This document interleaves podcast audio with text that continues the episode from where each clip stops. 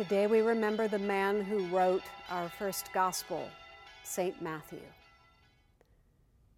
I always thought that the scariest person who could come to my front door on Halloween is not some ghoul, but an IRS agent. St. Matthew was basically that. He was a tax collector. And people hated tax collectors. Because often in Jesus' day, the tax collector would take taxes and hold on to some for themselves and give the rest to the government. It wasn't exactly a transparent system.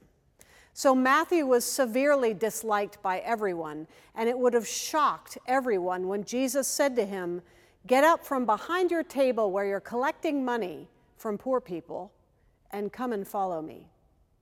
And perhaps even more surprising than the selection of Matthew was the fact that Matthew actually got up and left all of his money and followed Jesus and became the writer of a gospel. There is no one that Jesus cannot reach, there is no one that Jesus cannot save. No matter what you've done in the past, no matter how many people hate you or despise you, or how ashamed you feel of the mistakes that you've made, you still can be invited by Christ to follow.